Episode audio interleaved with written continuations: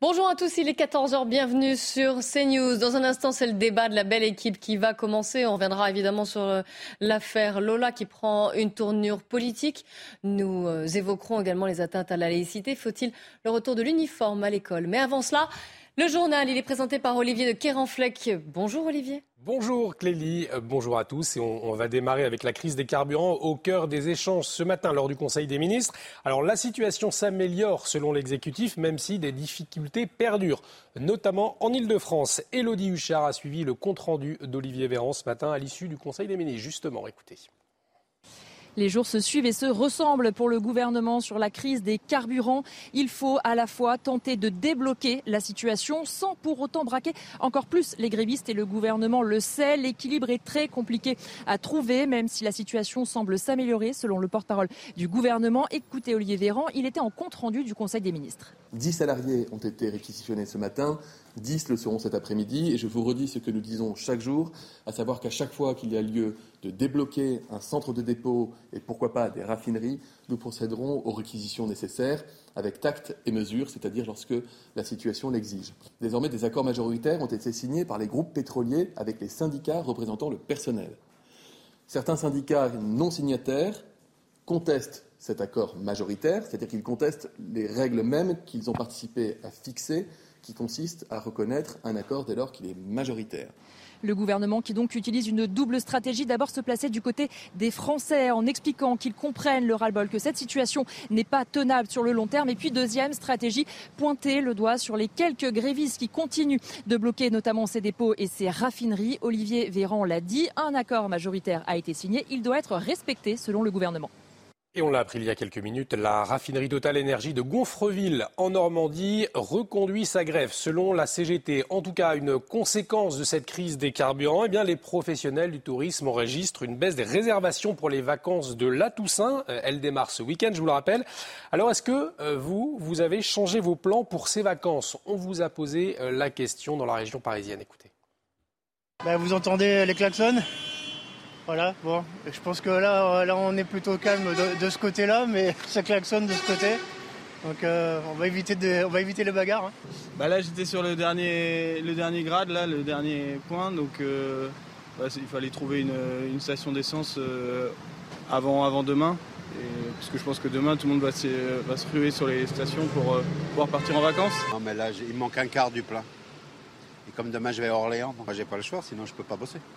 Lafarge, condamné à une amende de 780 millions de dollars pour avoir euh, financé le terrorisme en Syrie. Le cimentier français a plaidé coupable aux États-Unis sur ses liens avec des groupes djihadistes entre 2013 et 2014. Et en France, Lafarge est inculpé pour complicité de crimes contre l'humanité concernant euh, toujours ses activités en Syrie. Place au débat dans un instant avec Clélie Mathias et ses invités dans la belle équipe. Mais avant, l'instant musique et cet hommage, cet hommage au chanteur décédé hier, chanteur italien Franco Gatti, l'interprète du célèbre tube de 1981, Sarah Perchettiamo. On écoute. Votre programme vous est présenté par Médicis, spécialiste de la retraite des indépendants et entrepreneurs.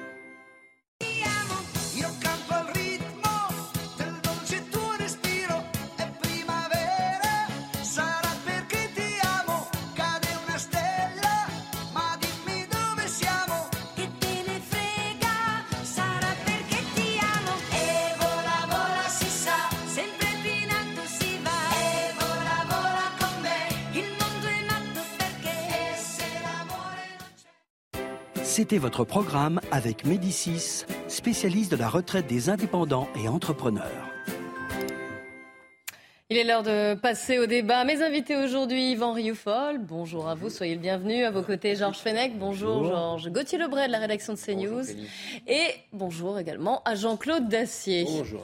Dans un instant, nous reviendrons sur euh, cette question, est-ce qu'il faut, oui ou non, porter un uniforme à l'école?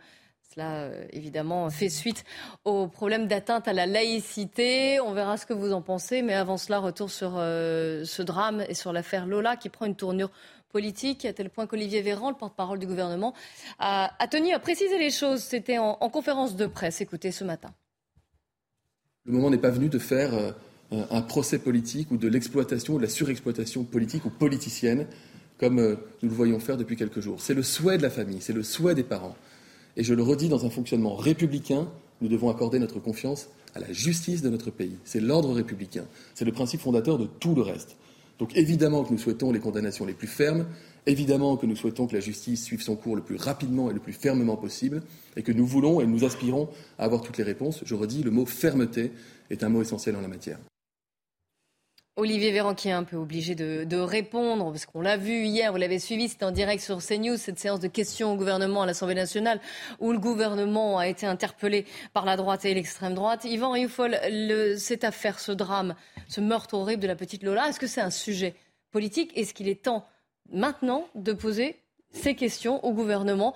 Sur la politique migratoire, les OQTF ou les centres de rétention. On a voulu faire en sorte que ce ne soit pas un sujet politique, mais c'était un sujet politique dès le départ, en effet, parce que, je l'ai déjà dit ici, mais le, meurtre abominable de la petite Lola est le symbole de l'abandon de, de l'État, de l'abandon de certains Français aux yeux de l'État. L'État ne protège plus les Français. C'est ainsi que ça a été compris. D'ailleurs, l'État a montré son, sa déconnexion de l'opinion en voulant euh, simplement euh, voir dans ce fait divers euh, un fait divers dramatique, mais un fait divers. Oui, mais il y a le temps de l'émotion, du recueillement, du deuil, et puis il y a peut-être le temps des questions. C'est de la blague. À chaque fois, on nous ressort ça. On nous Donc il faut tout de suite mettre la politique.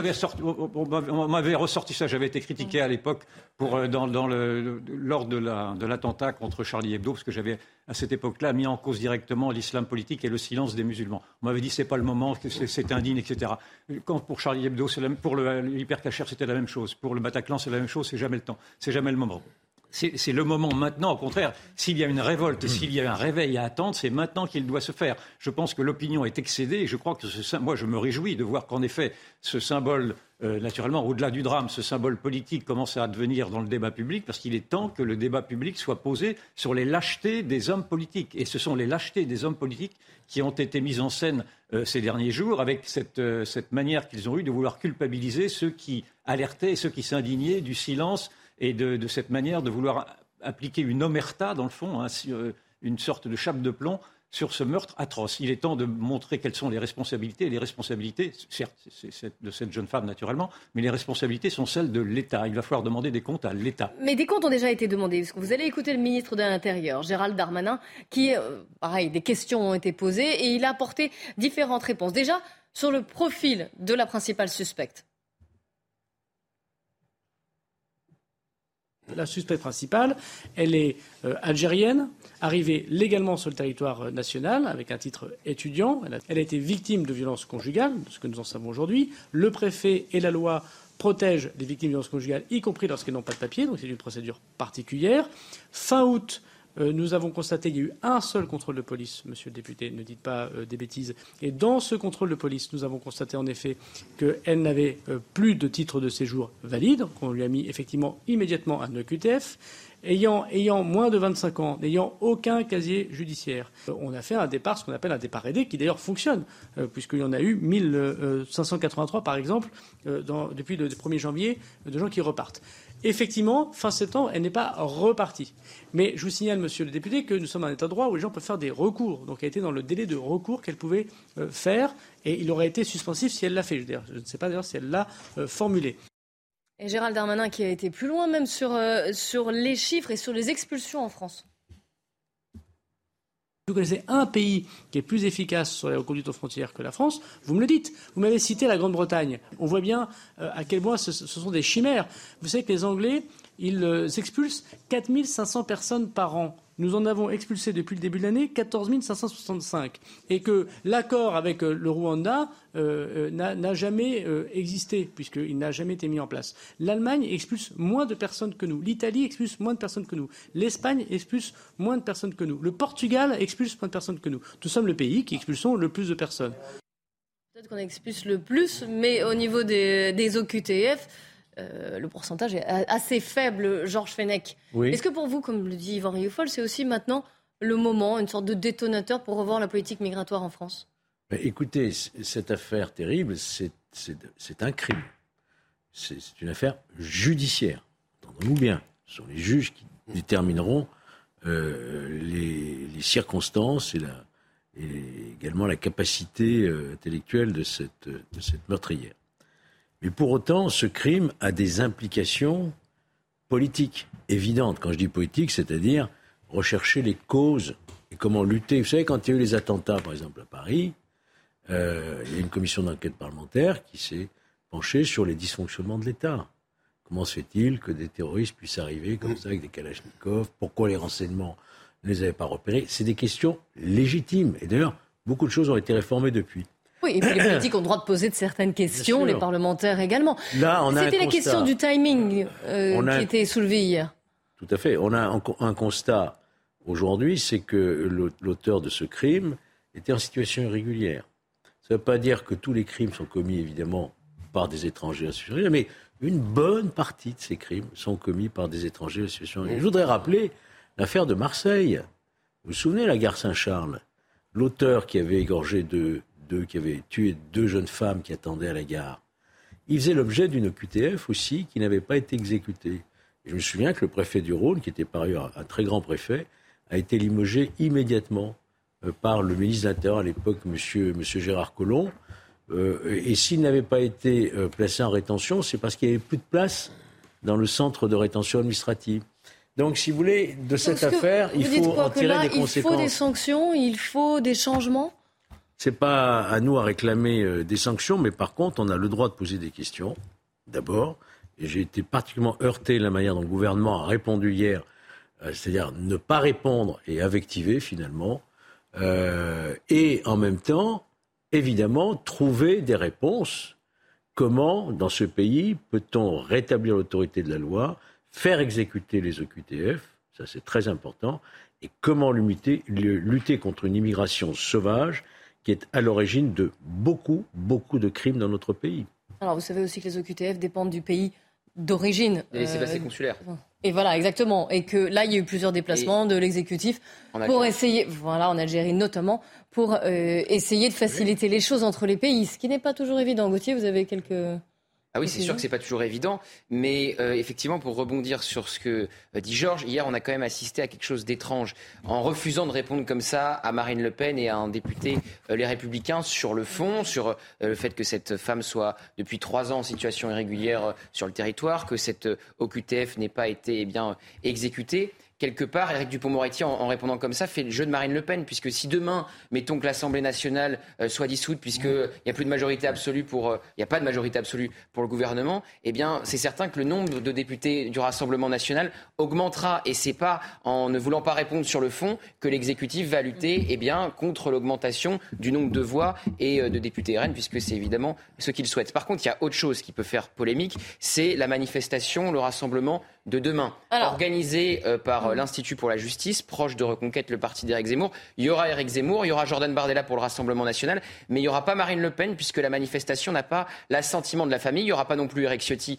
député LR, qui était euh, ce matin sur notre antenne. Ça, pour le coup, ça peut faire polémique et euh, on peut entendre Ça peut être effectivement de la récupération critique de politique, récupération politique. Yvan Eiffel puis Jean-Claude Dacier, qui m'a fait les gros yeux parce qu'il... Mais je pense sais... que ce, ce- ce terrain-là, le, le gouvernement cherche à évacuer ce terrain parce que ce n'est pas son terrain. Le gouvernement a toujours dit que le- la- les questions liées à l'immigration, liées à l'identité, liées à la crise existentielle étaient des questions populistes. Et donc là, il est contraint malgré tout d'agréer au fait que, effectivement, il y a non seulement une question existentielle, mais que ce que l'on avait dit qui embarrasse, qui, qui en- envahissait tous les débats, c'est-à-dire la question du pouvoir d'achat, la question du pouvoir d'achat s'évanouit devant cette question essentielle qui est celle de la vulnérabilité d'un peuple face à une immigration de peuplement. Et c'est ceci qu'il va falloir que le gouvernement affronte en se disant que dans le fond, les populistes, ceux qu'il combattait, et singulièrement Marine Le Pen ou Zemmour et tous les et Ciotti, tout cela avait un message à entendre qu'ils n'ont jamais voulu, que, que les gens, que les gens du pouvoir n'ont jamais voulu entendre. Jean-Claude Dacier. Bah, Je crois qu'il est normal que les politiques qui ont choqué hier par la nature de leur relation aient refusé au fond de- d'entrer dans le détail du dossier. Parce qu'il vaut mieux ne pas y entrer. La réalité, c'est que ce dossier-là est hors de contrôle. Il faut qu'on ait tous le courage de le reconnaître. Vous avez combien de places de, comment dit-on, de centres de rétention fermés ou semi-ouverts? Moins de 2000. Est-ce que quelqu'un ici est capable de me dire combien il y a d'individus sur le territoire français qui ne devraient pas y être 500 000. Voilà. Alors, on a tous les chiffres, mais personne n'a osé. près, à peu près. On ne sait même pas. Je crois que Sarkozy parlait de 600, 700 000. Je ne sais pas si on est Oui. en progrès ou on recule. La réalité, c'est que ce phénomène est hors de contrôle et qu'aucun homme politique ne peut dire voilà ce que je vais faire. Je reconnais que c'est pas simple. Pas de moyens, pas de places suffisamment euh, nombreuses pour au moins essayer de mettre hors d'état de nuire un certain nombre d'individus qui n'ont rien à faire dans ce pays.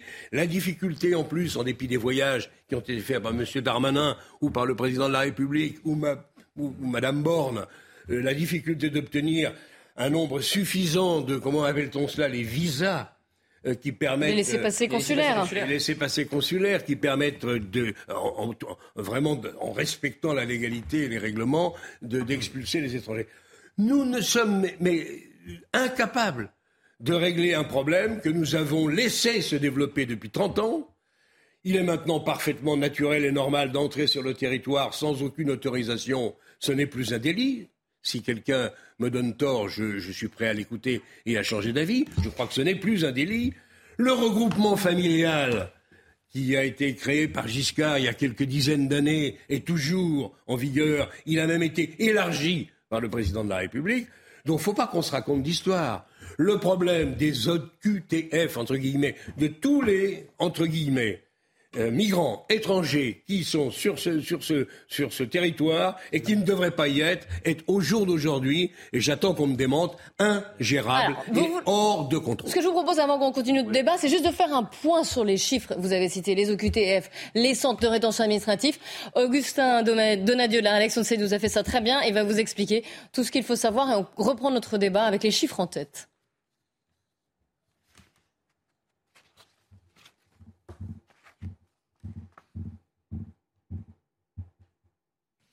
On compte en France métropolitaine 21 centres de rétention administrative euh, pour 1762 places. En 2021, 14 704 sans-papiers y ont été incarcérés. Plus de la moitié a été euh, libérée et 42,5% d'entre eux ont été renvoyés euh, dans leur pays. Parmi les nationalités les plus représentées dans ces centres de rétention administrative, on retrouve eh bien, les Albanais avec 11,5% des personnes détenues, puis les Algériens à 10,3%, les Tunisiens 9,4% et enfin les Marocains à 8,6%. Pour faire face à ce nombre croissant d'OQTF d'année en année, un nouveau centre a ouvert à Lyon, c'était en janvier 2022, 140 places euh, supplémentaires. Trois projets sont en cours, un à Bordeaux, le second à Olivet près d'Orléans et un troisième au Ménil-Amelot en région parisienne. Il devrait ouvrir 290 euh, places supplémentaires. Depuis 2016, le taux d'exécution de ces décisions est en chute libre, passant de 14,3% donc en 2016 à 6,9% en 2020, là où en Allemagne, ce taux d'exécution des éloignements atteignait 53% en 2019. Voilà, on avait. Proportionnellement, les Allemands expulsent plus de la moitié. Alors, plus de la Darmanin, je vous ai passé le, son et expliqué que non. En fait, les expulsions étaient plus nombreuses. Mais le taux de QTF. d'un point de vue numéraire. voilà, exactement. Jean-Claude Dacier. Le, nombre d'expulsions, là, c'est 12 000, 13 000, 14 000 par an. Bon, et le, ministre de l'Intérieur s'en félicite, pourquoi pas. Le problème, il n'est pas là, c'est le nombre d'entrants hors de contrôle. Je ne sais pas quels sont les chiffres en Allemagne, au Portugal, en Italie, en Espagne ou en Angleterre. Mais chez nous, chez nous, le nombre d'entrants est considérable, très important, pour les raisons que j'ai signalées tout à l'heure.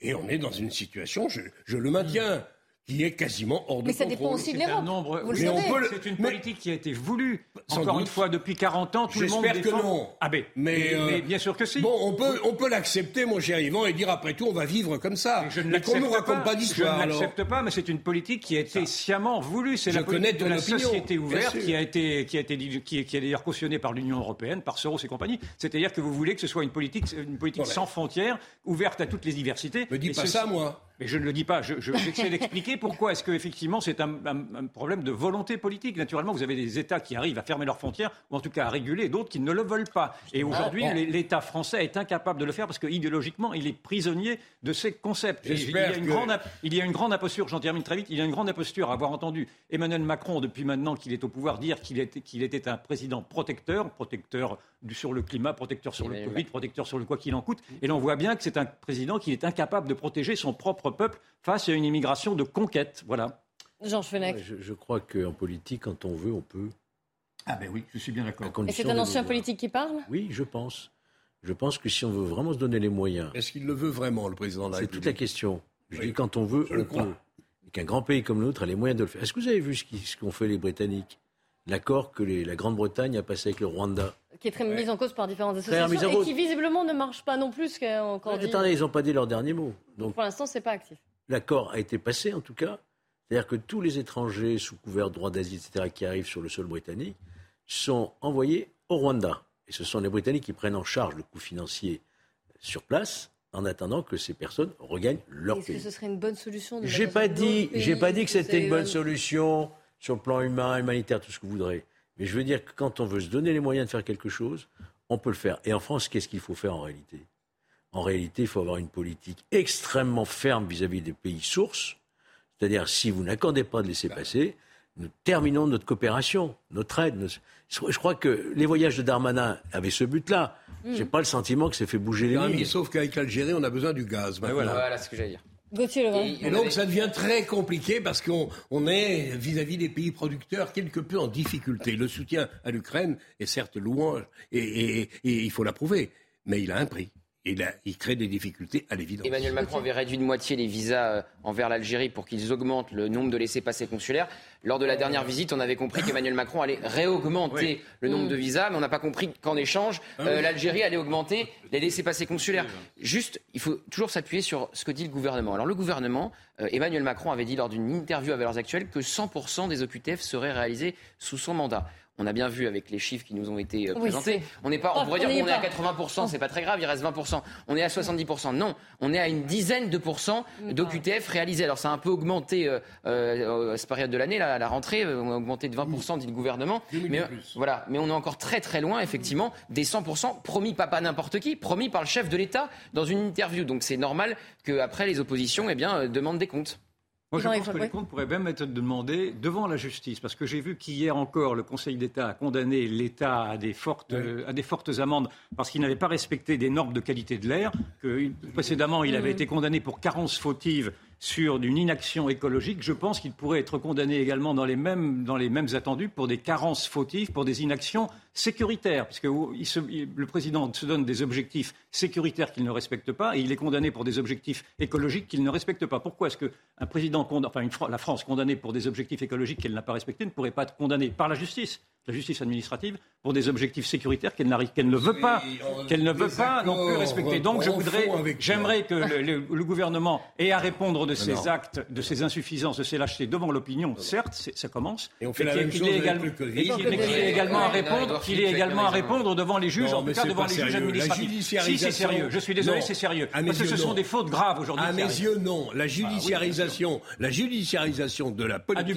est devenue ingérable. On a on a un ministre de la Santé qui est mis en examen, comme si elle avait voulu, Madame Buzyn, absolument rendre les Français malades, et bientôt on va avoir un ancien Premier ministre mis en examen. Ce n'est pas sérieux Moi, je ne me contente pas de l'irresponsabilité des la vie politique. Les hommes politiques ne rendent plus aucun en désaccord total.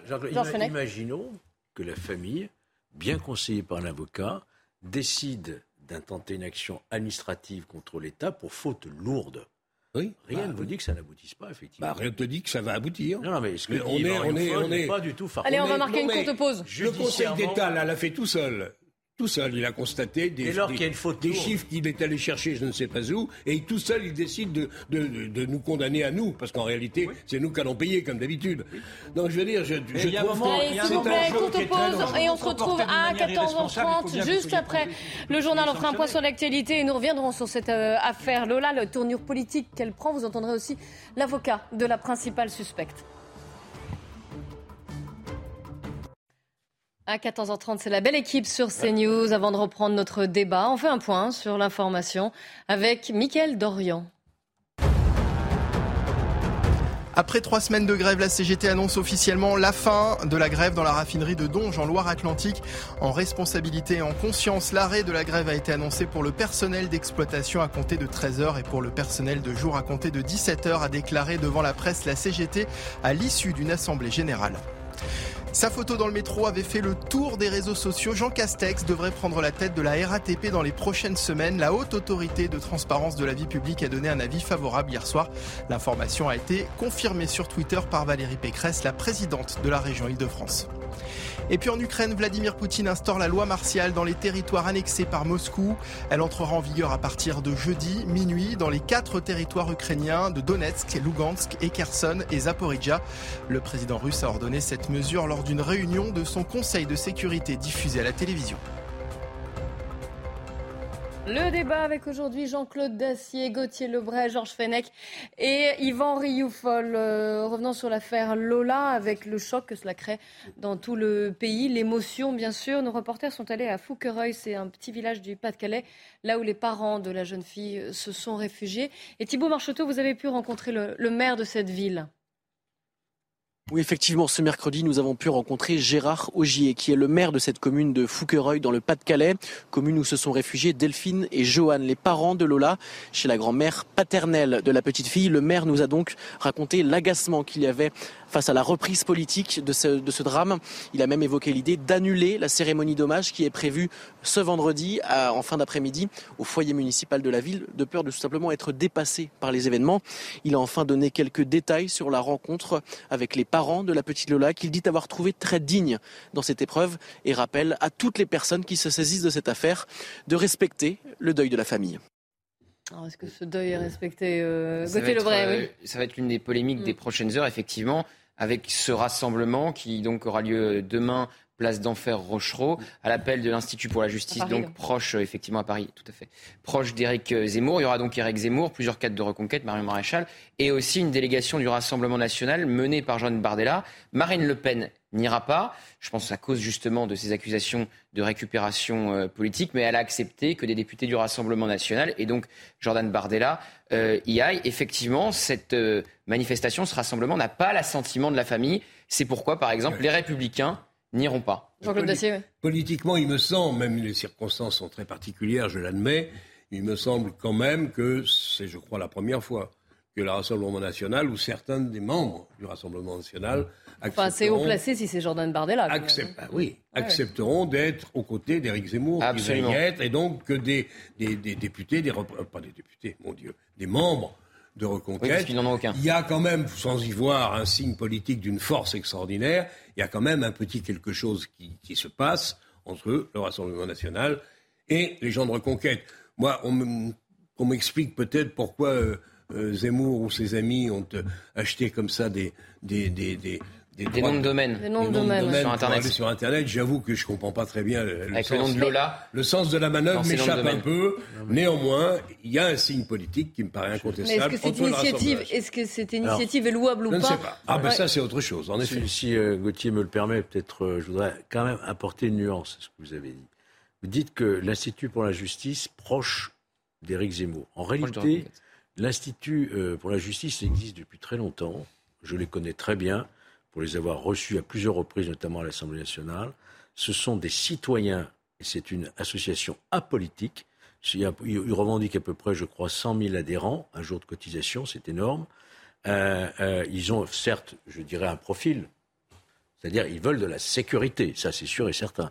Et ils adressent régulièrement à tous les candidats à la présidence, par exemple, euh, leurs propositions, etc. Ils ont sans doute fait la même chose avec Eric Zemmour, mais ils l'ont fait avec d'autres candidats. Ils ont reçu, je me souviens en 2000, euh, en 2007, ils avaient reçu tous les candidats à la présidentielle chez eux, dans leurs locaux. Ils avaient organisé et Nicolas Sarkozy y était allé.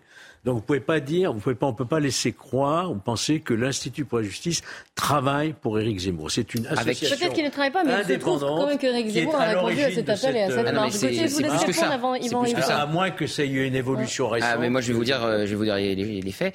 Euh, j'ai croisé plusieurs fois quand pour, eh bien, pour CNews, j'allais au QG comme de nombreux journalistes d'Éric Zemmour, l'un des représentants de l'Institut pour la justice qui était au QG d'Éric Zemmour, et il reconnaît lui-même, quand vous l'appelez, quand vous lui posez la question, qu'ils ont participé à la rédaction du euh, projet judiciaire d'Éric Zemmour et qu'effectivement ils ont été consultés par d'autres, comme Éric Ciotti, comme Jean-Paul Garot, mais que le parti qui les a le plus consultés, avec lequel ils ont le plus travaillé, avec lequel ils ont le plus rédigé de propositions, c'est bien Reconquête, le parti d'Éric Zemmour. Ça n'enlève rien là, non, mais il n'est pas faux de dire qu'ils sont proches de Reconquête, c'est un fait. À partir du moment où vous rédigez une partie du programme d'Éric Zemmour, vous êtes proche de Reconquête, excusez-moi. Quand vous vous rendez régulièrement à son QG, voilà, c'est tout.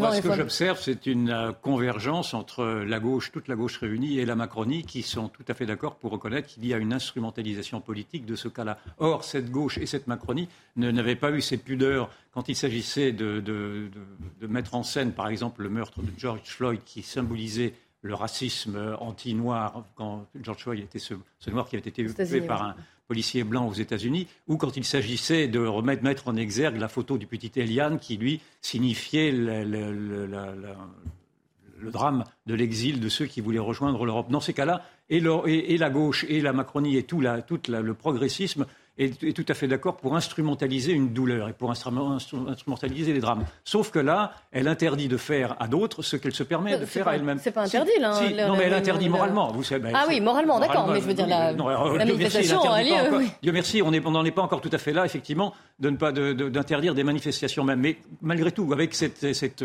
cette manière de vouloir juger moralement en disant c'est indigne, c'est pas le moment, c'est euh, plus quoi, c'est tout. Enfin bref, tous les, tous les noms que vous pouvez donner à, une mobilisation qui me paraît une mobilisation élémentaire, une mobilisation euh, d'indignation élémentaire. Et d'ailleurs, je pense que cela va dépasser le cadre de, de ceux qui appellent à manifester ce jour-là, parce que moi-même, je me reconnais dans, dans une indignation sans me reconnaître dans les mots d'ordre des partis politiques. Il y a aussi ce que donc, veut je- la famille qui cherche la sobriété. non, Vous la avez fa- entendu je, je respecte le maire totalement par- la famille. via Thibault Marcheteau euh, qu'il a rencontré. Sur la famille, je vois qu'elle est tout à fait, qu'elle a été prise en charge également par le président de la République lui-même. Oui, Mais on a pourrait, on pourrait ne pas matin. être dupe non plus, parce que cette famille-là, comme l'a suggéré Georges, a une, une grenade dégoupillée dans la main. C'est-à-dire que si cette famille décide en effet de demander des comptes à la, justice sur le rôle de l'État, le scandale politique qui déjà advient serait un scandale décuplé si la famille, naturellement, euh, se mettait en partie civile. Donc j'imagine également que le président de la République et tout le gouvernement sont là en train de prier pour que la famille se taise.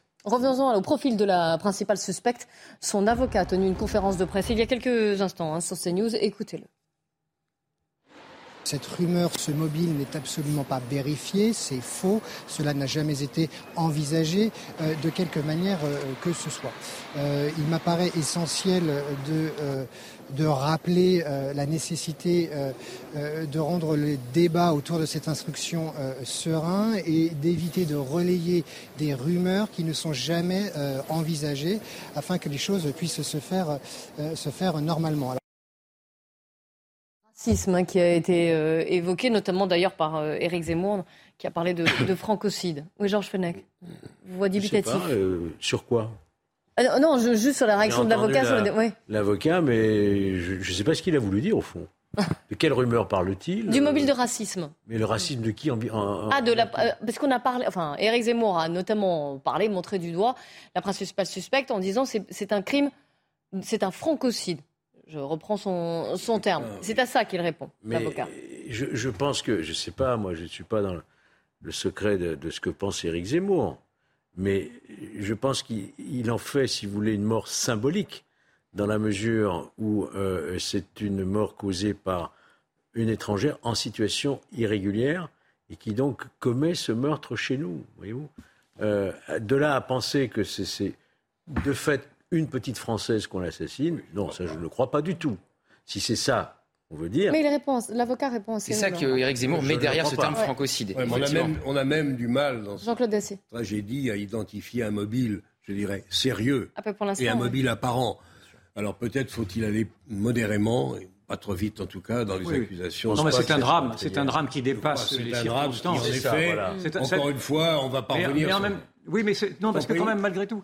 Oui, tu voulais terminer, pardon. Non, non, vas-y, Non, non, non, c'est un drame qui dépasse les circonstances, bien entendu. On ne sait pas du tout si c'est un crime Non, raciste voilà. ou pas, on, on en est bien Mais c'est d'accord. un drame Mais qui comme, pose des comme problèmes. très systématiquement, la Sûr. France a été accusée de racisme systémique également par le, le ministre de l'Éducation nationale, et que l'on dénie à la France de subir un racisme anti-blanc, il y a aussi tout ceci qui survient aujourd'hui. Oui, Et vous avez beaucoup de Français, des Français, euh, français, des Français de souche ou des Français de, de- de- d'appartenance qui se sont retrouvés dans la France, qui trouvent insupportable aujourd'hui d'être qualifiés de racistes, alors même que ce sont eux, souvent, qui sont, qui sont les, les victimes de, de cette diversité heureuse. Mais le problème me paraît encore une fois assez grave et assez lourd avec les difficultés qu'il y a ou qu'il y aurait à le gérer parce que, encore une fois, je le répète, ce que je disais tout à l'heure, on n'a euh, même pas 2000 places de prison pour mettre les délinquants ou ceux qui se sont mal comportés ou qui n'ont rien à faire dans ce pays face à un afflux qui continue année Mais qui après année, continuera, qui et continuera risque, avec, en euh, effet, je ne sais pas, mais qui avec risque, Macron qui raison continuera. de continuer. Ça, c'est Il le a fond signé du... le pacte de Ça, c'est le fond du problème, et j'ai bien peur euh, que ce soit un problème aujourd'hui devenu quasi insoluble. Je peux me tromper, le souhaite de tout cœur. Je crains, je crains que ce soit très difficile. On est, on est, il est hors de contrôle ce, ce- ce phénomène de la migration, et je ne vois pas, et j'en termine là, je ne vois pas euh, dans le discours du président de la République, dans la posture du président de la République, et encore moins, je dirais, dans celle du garde des Sceaux, la volonté de bâtir une politique qu'on appelle comme on veut, mais qui soit une politique d'autorité, de fermeté, et qui dise clairement les choses au reste du monde. Vous n'êtes pas les bienvenus dans certaines circonstances. Vous pourrez l'être dans d'autres. Mais c'est nous qui fixons la loi et vous serez censé la respecter. Je n'entends pas ce discours chez nos Non, responsables. sauf que je, Parce qu'ils ne le partagent pas. je- je veux- Peut-être Ils ne le disent pas. bienvenue. À, à mon avis, les vannes ont été un petit peu ouvertes aussi par le fait qu'on a dépénalisé l'infraction qui existait jusqu'en 2012. C'est ce que j'ai dit, bien sûr. Qui était l'entrée et le séjour irrégulier en France. Évidemment. Autrement dit, jusqu'en 2012, le fait d'être sur le territoire français sans autorisation, c'était punissable jusqu'à un an d'emprisonnement. Je suis d'accord. Garde à vue possible. On a tout etc. fait pour avoir le, le phénomène qu'on a aujourd'hui. Finalement, un étranger, qu'est-ce qu'il risque? Il vient en France illégalement. Il risque rien puisqu'il ne commet pas d'infraction. La seule chose qu'il risque, c'est qu'on l'invite à quitter le territoire. Parce que pour moi, l'obligation de quitter le territoire, c'est une invitation à quitter le territoire puisqu'on le laisse repartir. Vous avez un mois pour vous organiser. En réalité, il disparaît dans la nature. hein.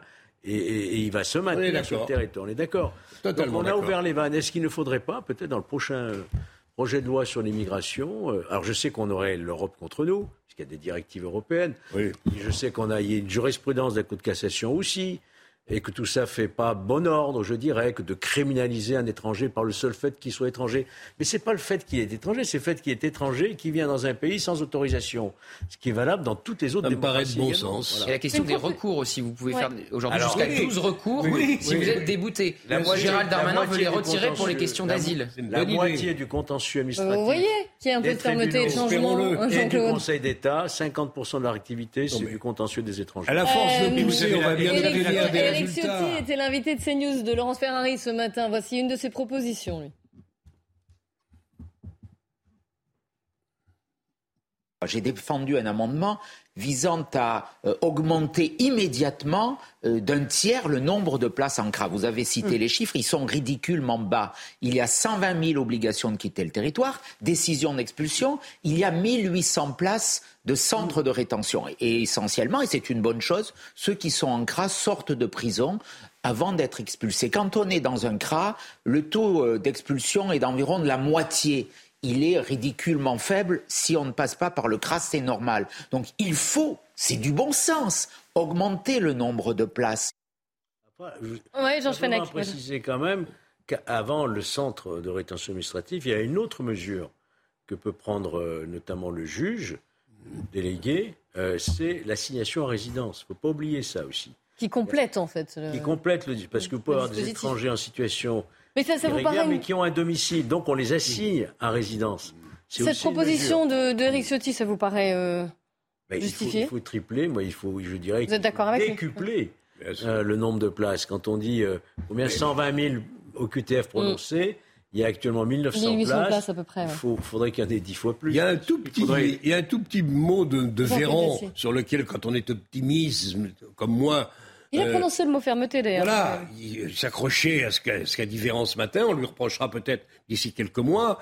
Il a reconnu que les expulsions étaient Mm. notoirement insuffisantes. Bah, il Donc ça veut dire quoi Oui, Ça il veut s'est dire rassuré en disant qu'on en était au même niveau que sous Nicolas Sarkozy. oui, Oui, oui, bah, ça, une vingtaine de ça, pourcents. ça, il s'est pas rassuré, c'était un coup de pied de l'âne. 20%. Mais c'est pas. J'espère qu'il saura et qu'on pourra lui constater avec lui dans quelques mois que des progrès très sensibles ont été faits. Sinon, on sera le avec Mais le je pense qu'il faut, il faut arrêter de. Mais il y a beaucoup de choses à faire. Tu as raison. Il faut arrêter de Yvan, se il faut alors passer à de- notre de sujet. détenir un état de droit qui est un état de droit qui protège, qui surprotège précisément ceux-mêmes qui se moquent du droit. Et il faudrait également que nous nous séparions de cette tutelle de la Cour européenne des droits de l'homme qui, elle aussi, nous impose d'autres, encore d'autres euh, procédures. Ben oui, mais c'est compliqué, mais pourquoi, pourquoi est-ce que l'on accepterait effectivement de ne pas être maître de notre législation? Déjà, notre législation est très, terriblement compliquée, est inefficace parce qu'effectivement, elle se perd dans des, dans des méandres de procédures. Mais en plus de cela, Là, vous voyez avez- la carte de France des- des centres de rétention des droits de l'homme, administrative. oblige, oblige maintenant les pays à respecter les, précisément les droits de l'homme de ceux qui s'en réclament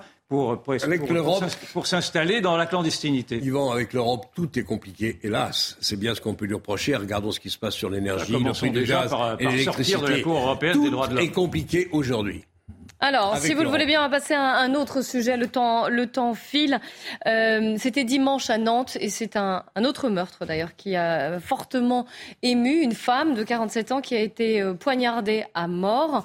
Et le, un suspect donc a été euh, interpellé, il est en garde à vue, un homme âgé de, de 21 ans. Et ce qui nous intéresse, vous le voyez ici dans cet article de Marianne, c'est qu'après le meurtre donc, de cette femme, des jeunes ont créé leur, entre guillemets, milice de quartier. Je dis entre guillemets parce qu'eux refusent le terme de milice, mais en tout cas, ils ont mené leur propre enquête.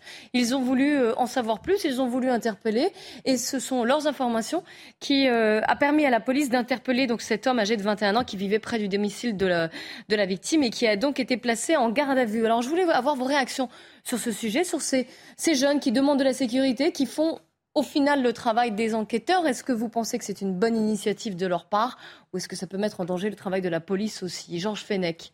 Et, ou- et d'ailleurs, est-ce qu'ils prennent pas aussi des risques pour eux-mêmes? Oui, non, je n'aime pas du tout le terme de milice. hein. Alors, eux ne refusent. Ils disent voilà qu'ils veulent assurer une sécurité et ils refusent le terme de milice. Sauf que. Mais ils ont fait si une ça enquête continue comme et ils ça. Si ça continue va y comme ressembler. ça, la prophétie de M. Gérard Collomb, le côte à côte et face à face, risque un jour malheureusement de se réaliser. Non, mais qu'il y ait une mobilisation citoyenne pour euh, aider la police par toutes sortes de renseignements qu'ils pourraient recueillir et qu'ils se mobilisent, moi je trouve ça plutôt sain dans une société. hein. Mais de là à imaginer des milices organisées pour faire la loi à la place euh, des enquêteurs, ça, il n'en est pas question, évidemment, et ce serait euh, une source de, de à l'ordre public évident. C'est à la police et à la justice de faire ce travail d'enquête et Ah, d'interpellation. cela dit, ils ont été efficaces. hein. Ils ont retrouvé une, des vidéosurveillance, ils ont pu les fournir, ils ont identifié. Ah, je ne sais pas, je ne connais pas le détail, Ouais. comment ils, ont, ils sont pris. Hein. Mais, ils disent nous étions 80 à 100 personnes à travailler toute la nuit pour retrouver donc le, le meurtrier. Euh, faire chapeau. interpeller. chapeau. Quelque part, c'est une euh, dans leçon à la histoire- municipalité et aussi à la police nationale. Dans cette histoire, euh, les, les- les éléments sont assez troublants parce que cette fois, c'est une femme a priori voilée. C'est une femme Oui. d'origine euh, marocaine. Donc voilée. ce n'est pas une européenne. Cette fois, en général, à Nantes, c'était des européennes donc ou des européens qui étaient victimes de violences. Cette fois-ci, c'est a priori une femme issue de l'immigration qui elle-même est victime de violences. Et on aurait pu supposer. c'est- D'ailleurs, le crime s'est euh, s'est déroulé devant la mosquée. Elle était on, dit qu'elle était voilée. Et donc, on aurait pu penser que ça aurait pu être également une sorte de de vengeance ou de, de résultat d'une sorte de guerre larvée qui, qui existe dans la société. Ça ne semble pas être ça, parce que sinon ça le saurait. Et, et donc c'est toute cette commune. Enfin, on, on peut supposer que c'est cette communauté-là autour de cette femme qui s'est oui, mobilisé. qui s'est mobilisée pour euh, précisément pallier des insuffisances de la justice et qui ont arrêté un suspect. Mm. Maintenant, euh, naturellement, ça, ça ressemble beaucoup à une privatisation de la justice, c'est tout à fait euh, intolérable. Et ben, ce, ce que je- ce qu'il va falloir savoir, c'est que si ce suspect est arrêté, eh bien le bon, parce que si effectivement on a donné en pâture cet homme-là, moi je n'ai aucun élément, hein, mais, mais si, et grâce aux, aux vidéos et grâce à la déduction de ce groupe d'hommes-là, euh, qui a désigné cet homme, cet autre homme-là, euh, sans donner sa, son identité, mais on, on- on croit supposer qu'il n'est pas, c'est pas un facho, sinon immédiatement ça aurait été la facho de- entre guillemets, sinon ça aurait été ébru- ébruité. Et donc euh, je voilà, je trouve qu'on est, on est dans un cas de figure qui est un peu déroutant. Écoute, moi, j'oublie les certitudes ou l'absence de certitudes idéologiques. Je considère en effet qu'il y a dans ce travail qui a été fait par les jeunes du quartier quelque part comme une leçon, notamment, euh, alors là, euh, euh, aux certitudes idéologiques qui animent la mairie depuis des années et des années. La police nationale aurait certes peut-être dû faire le boulot qu'ils ont fait ou qu'ils ont tardé. Ils avaient commencé une enquête, hein, on ne dit pas qu'ils n'ont rien fait. Je dis pas qu'ils n'ont rien fait, mais si au moins on se réveillait à la mairie de Nantes et qu'on oubliait les certitudes qu'on nourrit depuis 50 ans, ce serait quelque part, je dirais pas bénéfique, mais enfin ce serait une leçon qui serait euh, portée, reçue et bénéfique pour la ville. Le risque aussi, vous l'avez pas encore mentionné, c'est que ces gens-là qui font l'enquête, mais déjà prennent aussi des risques pour eux-mêmes, ou alors se fassent justice eux-mêmes. Et là, on rentre dans une autre problématique. Oui, là on rentre dans des problématiques qui n'ont rien à voir avec la justice. hein. Des problématiques de, de justice privée, d'autodéfense. Euh, ça devient le Far West. Hein, euh, donc attention. Non, non, il faut véritablement que on, ne laisse pas prospérer ce genre d'initiative. Mais là, en l'espèce, si c'est uniquement pour croiser des informations, la vidéo et arriver. Mais ils ont obtenu cette vidéosurveillance.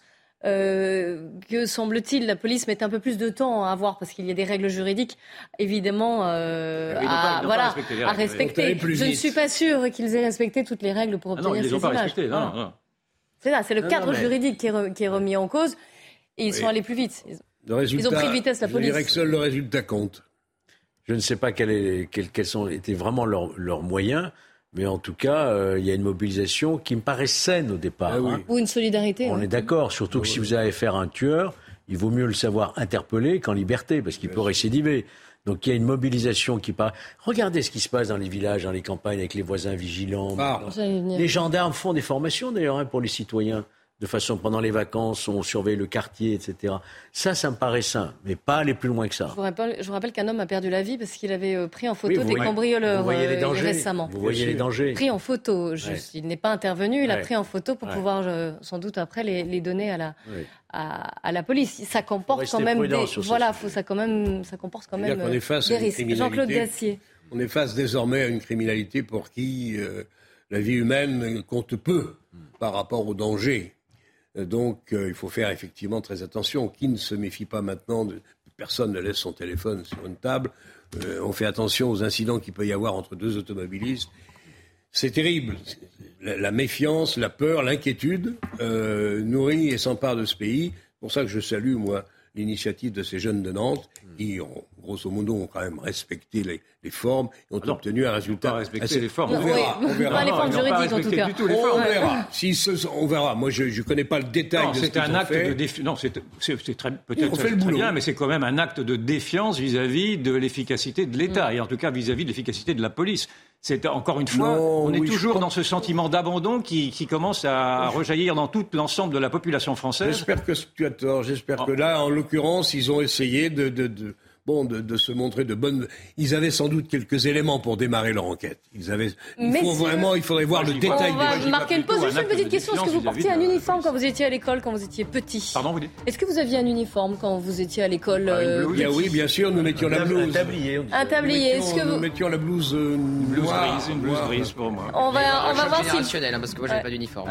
Je vous ai pas posé la question, Gauthier, exprès. Euh, on verra s'il faut souhaiter le retour de la blouse ou de l'uniforme pour des respects, pour éviter les atteintes à la laïcité. Restez avec nous sur CNews.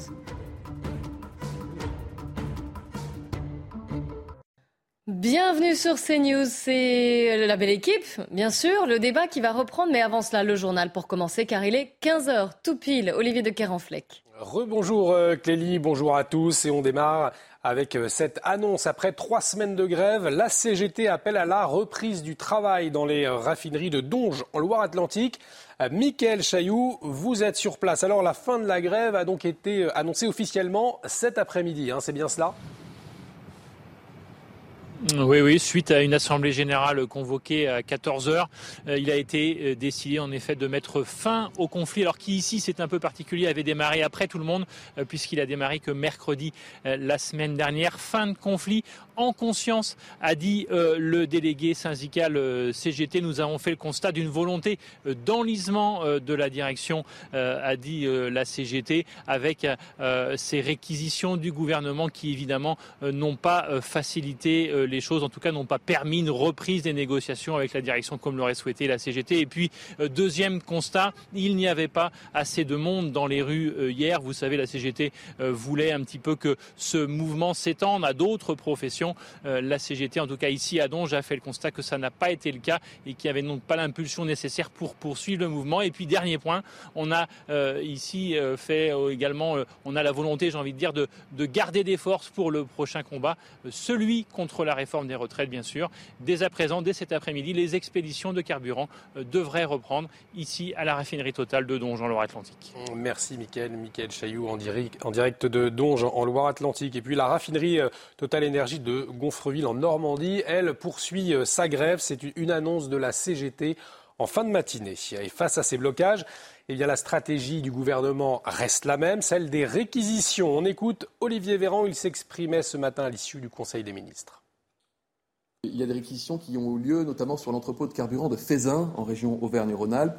Dix salariés ont été réquisitionnés ce matin, dix le seront cet après-midi et je vous redis ce que nous disons chaque jour, à savoir qu'à chaque fois qu'il y a lieu de débloquer un centre de dépôt et pourquoi pas des raffineries, nous procéderons aux réquisitions nécessaires avec tact et mesure, c'est-à-dire lorsque la situation l'exige.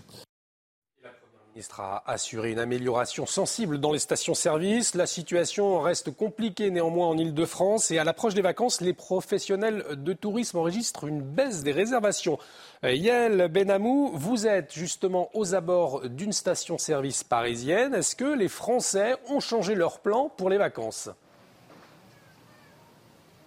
Oui, alors nous sommes exactement euh, désormais devant une station euh, essence de Levallois-Perret.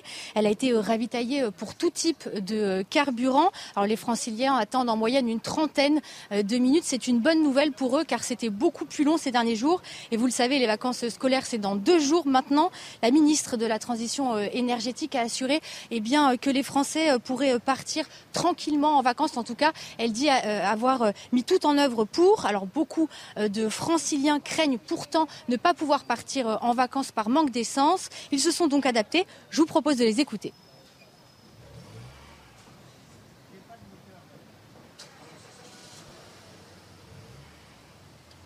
Ah, bon, eh bien, L'Île-de-France euh, est la région euh, la plus touchée par la pénurie de carburant et dans le pays, 22,8% des stations-service étaient toujours en manque d'essence de diesel hier soir un petit souci euh, technique. Merci euh, Yael pour ces précisions. Yael Benamou, donc en, direct d'une station-service euh, à Paris. Sa photo dans le métro, souvenez-vous, elle avait fait le tour des réseaux sociaux. Jean Castex prendra la tête de la RATP dans les prochaines semaines. La haute autorité de transparence de la vie publique a donné un avis favorable hier soir. La présidente de la région Île-de-France, Valérie Pécresse, l'a également confirmé sur Twitter, je la cite, heureuse de voir Jean Castex reprendre les rênes de la RATP à un moment si crucial et d'ajouter Espérons que son arrivée mettra fin à l'indifférence et à l'inaction du gouvernement vis-à-vis des transports du quotidien et de leurs usagers. L'actualité internationale est le président russe Vladimir Poutine qui a ordonné aujourd'hui l'instauration de la loi martiale dans les quatre territoires annexés en septembre par Moscou, une mesure annoncée lors d'une réunion de son Conseil de sécurité un conseil de sécurité diffusé à la télévision. Écoutez Vladimir Poutine. Permettez-moi de vous rappeler que la loi martiale était en vigueur dans la République populaire de Donetsk, la République populaire de Lugansk, dans les régions de Kherson et de Zaporizhia depuis leur annexion au territoire de la Russie. Et maintenant, il est donc nécessaire d'appliquer cette loi dans le cadre juridique russe. C'est pourquoi j'ai signé un décret sur l'introduction de la loi martiale dans ces quatre régions de la Fédération de Russie. Et retour du débat euh, à présent dans la belle équipe avec vous, ma chère Kelly, et vos invités. Merci, mon cher Olivier. Le retour donc euh, du débat avec aujourd'hui Yvan Rioufol, Georges Fenech et Jean-Claude Dacier.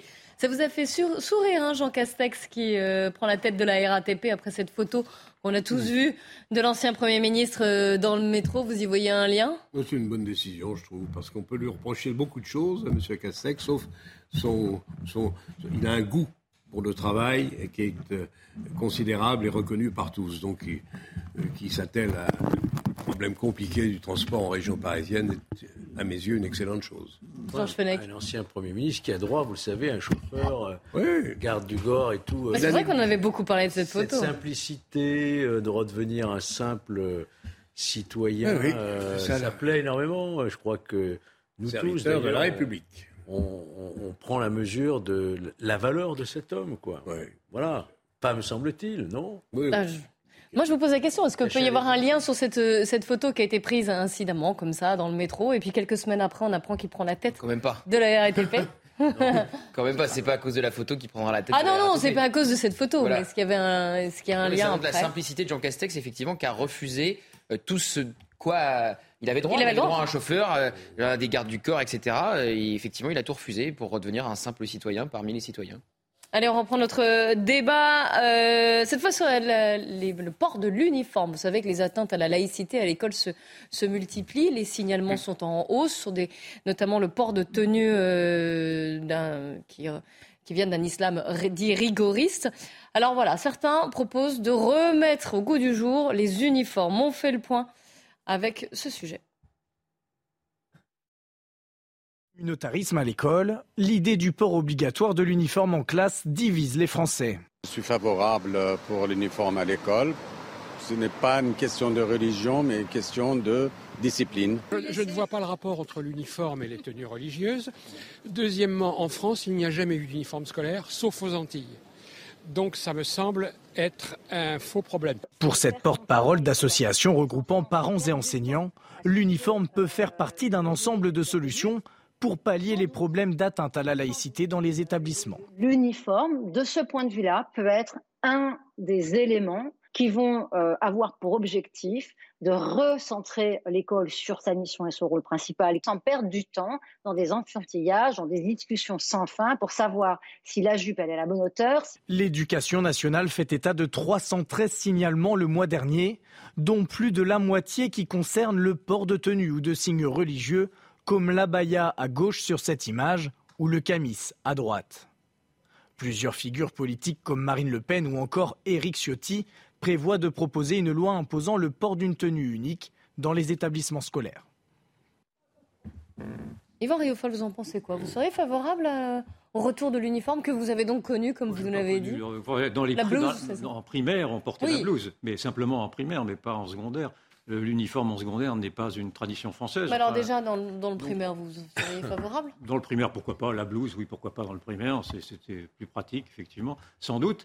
Mais je n'ai pas, de- beaucoup de conviction. Puis de toute façon, l'uniforme, il existe déjà. hein. C'est le jean et le t-shirt. Tous les, tous les enfants ont le même uniforme. Donc c'est un peu. on- Mmh, je trouve qu'on joue un peu avec les mots. Non, je pense. enfin, donc je suis pas tout à fait convaincu par l'uniforme. Mais en même, Ça je pense résout pas le problème. je pense que ça ne résout pas le problème. Le problème, c'est un problème de, on en reparlait tout à l'heure, c'est un problème de volonté politique. À partir du moment où l'État n'a pas la volonté d'appliquer ses propres lois, vous aurez beau mettre un uniforme, il sera tout aussi, il sera, tout- il sera également contourné. Donc il faut que l'État cesse de douter de lui-même, cesse de douter de ses valeurs, cesse de douter de ce qu'il représente, cesse de douter de son autorité. Et là, ça ira mieux. Mais tant que l'État recule, tant qu'il tant qu'il laisse faire, euh, je crois qu'il, si l'État avait quelque chose à faire, c'est de ne plus rien laisser passer. Jean-Claude Dacier. Je ne crois pas que ce soit possible dans l'école publique d'aujourd'hui, et je le regrette peut-être, puisqu'elle se bat aujourd'hui, notre école laïque, pour euh, essayer de laisser à l'écart ou d'interdire euh, ou d'être au minimum de ce qui est acceptable des vêtements qui sont manifestement des, comment dire, des déclarations religieuses en disant voilà, je suis musulman, je le montre, et si vous n'êtes pas d'accord, tant pis. Je pense que la laïcité a à se défendre et qu'elle le fait pour le moment plutôt mal, que ce sont les professeurs qui sont en première ligne qui parfois en souffrent. Et ça va parfois, je ne vais pas rappeler encore une fois M. Paty, mais je pense qu'il faut le faire en l'occurrence. Je pense que ce serait aussi lui rendre hommage. Et, et- le combat qu'il a à ou c'est l'uniforme, je n'y crois pas, je le répète, ou c'est la défense mais vraiment sérieuse, ponctuelle, efficace, de vêtements qui soient neutres. En plus de ça, pour ne pas faire uniquement qu'un problème religieux, reconnaissons que dans nos écoles, le- lorsque les beaux jours sont venus, on s'habille aussi un peu n'importe comment. Et qu'il serait temps, me semble-t-il, c'est pas un problème de génération, je suis pas un vieux con, mais il irait quand même temps peut-être, il serait quand même temps peut-être de revenir à des, des ports de vêtements qui soient compatibles avec... euh, Et pardon. vous avez vu que Gérald Darmanin a quand même euh, a demandé au préfet, hein, puisque vous parliez de le- Oui. des professeurs, de soutenir justement la communauté éducative, c'était en début de semaine, sûr. euh, et dans leur réaction de fermeté face aux atteintes à la laïcité. Il faut. En raison du port de vêtements. Il euh, faut, oui, absolument. Indispensable. Non, mais on est sur un phénomène précis. Il y a 313 signalements Mmh. donc, euh, au mois de septembre. C'est en augmentation. La moitié de ces signalements concernent le port de signes religieux. Et les enseignants attendent des réponses et des armes pour lutter contre ce phénomène de la part euh, du ministre de l'Éducation nationale. Des réponses qui ne viennent pas. Papendiaï botté en touche jusqu'ici en disant j'attends les remontées, j'attends des des chiffres précis, ouais. des données. euh, Je suis moi-même universitaire, je dois m'appuyer sur des données pour parler de ce phénomène. Les données, elles sont là. On attend toujours les réponses de l'exécutif pour lutter contre ça. On sait que ça se passe aussi énormément sur les réseaux sociaux. Papendiaï avait dit euh, la République est plus forte que TikTok, car sur TikTok, vous avez bien des tutos qui expliquent à des jeunes femmes comment dissimuler leur tenue islamique avant d'entrer eh bien dans un lycée ou dans un collège. Georges Fenech. Moi, je voudrais rappeler que l'uniforme, euh, bien avant ces questions de violation de laïcité, c'est en réalité le but, c'est pour euh, euh, l'égalité, en fait, Mm. des élèves. Voyez-vous, il n'y a plus de catégorie sociale à l'école. Il y a le même habit, uniforme, comme unité, appartenance à un groupe scolaire, avec une identification à ce groupe scolaire. C'est ça le but. Si en plus, ça permet de lutter contre les atteintes à la laïcité, les interdictions du port religieux, tant mieux. Mais l'uniforme en soi, ça a déjà cette valeur, si vous voulez, qu'on avait dans le service militaire.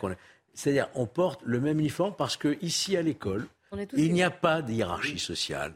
Il n'y a pas de distinction. C'est ça, en réalité. C'est un des grands objectifs de l'école de, la République. De la République, Essayer de gommer bien avant la loi de Bien la loi avant ce que défend... Moi, j'y serais vraiment très favorable. C'est ce que défend Eric Sotti, qui était l'invité de Laurence Ferrari ce matin sur CNews. Moi, je propose une mesure de bon sens qui aura naturellement euh, vertu d'apporter réponse à cette situation, mais aussi d'établir une forme d'égalité sociale républicaine à l'école. La, tenue unique, un uniforme pour tous les élèves mhm. dans chaque classe de la République. On arrêtera aussi avec ces dérives que l'on constate et mhm. on redonnera aussi des valeurs aux enfants de la République. Oui, Yvan Non, je, je, je, persiste à ne pas être convaincu par cet enrégimentement si je puis dire. Je trouve étrange que... tu ne sois pas convaincu. Ah bah, bah, je suis parfois étrange, mais tant mieux. Si je, si je te désarçonne, si je te désarçonne, c'est très bien. Non, encore une fois, je pense que c'est un problème de volonté politique et ce n'est pas un problème d'apparence. Et là, on est dans l'apparence. Je voulais juste rappeler un chiffre aussi, euh, toujours dans, pour parler du désarroi des professeurs. Euh, L'IFOP avait fait un sondage à la demande de Charlie Hebdo après euh, l'attentat qui a tué Samuel Paty, en disant qu'un professeur sur deux s'était déjà auto-censuré devant sa classe sur les questions religieuses. Donc ça montre bien, et eh bien que les professeurs ont parfois les, les menaces. Récemment, sur CNews, on entendait un, professeur le témoignage d'un professeur qui a été menacé. Une lettre antisémite absolument affreuse, où euh, il a reçu dans cette lettre, on va te faire une Samuel Paty mm. juste avant. Euh, deux jours avant, deux jours avant le, triste anniversaire de la mort de Samuel Paty, effectivement. Exactement. Donc il y a peut-être des, voilà, des, mesures aussi à prendre. Peut-être que l'uniforme n'était pas la solution idéale, comme vous l'avez dit, Yvan Yofol, mais ça peut être ne une. ne réglera pas tous les problèmes. Non, non, bien sûr que non. non. mais là où Yvan a raison, c'est que c'est un problème de, de, volonté et de détermination du politique. On en est loin, je le concède. Moi, j'y crois pas. Hein. Aussi, je suis d'accord avec Georges. Ça serait bien de le faire. Oui, Georges Fenech, on Ça ne réglera pas tous les problèmes parce que c'est le problème notamment de la pédagogie, de ce qu'un professeur peut dire ou ne pas dire, du harcèlement des familles qui, on le voit bien, se présentent devant les établissements scolaires sans craindre de s'en prendre à des enseignants. Euh, donc tous les problèmes ne seront pas réglés uniquement par l'habit. Ça veut donc dire qu'aujourd'hui, les enseignants sont confrontés à euh, un métier encore plus difficile qu'autrefois et qu'ils doivent nécessairement avoir le soutien de leur hiérarchie, de leur ministère. Je vous fais le pari que dans 20 ans, on se posera encore la question faut-il un uniforme à l'école? Parce que cette question-là, elle est posée, elle est posée depuis maintenant 30 ans. C'est vraiment le marronnier journalistique qui ressort. Ah si, c'est le marronnier journalistique qui ressort à peu près tous les ans. Vous avez entendu Eric Ciotti, c'est pas que journalistique, Eric Ciotti. C'est un marronnier politique. Là où tu as raison. C'est le marronnier politique des hommes politiques qui n'ont pas beaucoup d'idées. Là où tu as raison, c'est que ça ne se fera probablement pas. J'ai mes enfants aux Antilles, peut-être. Mais il y a des tas dans des tas de pays, on porte le mais ça je ne dis pas le contraire. Dans les pays anglo-saxons, mais ce encore une fois, ce n'est pas notre tradition. Ben moi, je, suis attaché aux traditions. Ils ne sont pas plus maladroits que d'autres. En quoi c'est pas notre tradition C'est un constat que je fais, que oh. l'uniforme n'est pas porté dans le secondaire en France. En Grande-Bretagne, ça l'est, ça l'est privé. Ça l'est dans certains établissements privés. On portait l'uniforme. On peut-être parfois en Afrique. Moi, je le vois en bas de chez moi, à Paris. Bien sûr. Des élèves de collège ah, qui sont en uniforme. Ce sont des établissements privés. C'est d'ailleurs très élégant, je peux vous le dire. Oui, j'entends bien. Mais... Et la proposition d'Éric Ciotti, elle est aussi pour les collèges et les lycées. Hein. Oui, oui, j'ai bien, primaire, hein, vous avez... bien entendu, mais ça me paraît irréaliste. Mais enfin, bon. même aux États-Unis, même dans une université, il y a des uniformes. Je ne vois, pas, vois pas le président de la République actuelle décider cela. Non. En, parlant du président de la République euh, actuelle, comme vous le dites, euh, il va être en déplacement à la Grande Mosquée de Paris, puisque c'est les 100 ans de, ce, de, de, cette grande mosquée. On sera en direct, vous allez voir les, les images, il est attendu d'un instant à l'autre. Merci beaucoup à vous quatre d'être venus sur le plateau de, de CNews. Dans un instant, Olivier de Kéranfleck et ses invités. 90 minutes info qui reviendra sur la tournure politique qu'a pris l'affaire Lola et la polémique, bien sûr.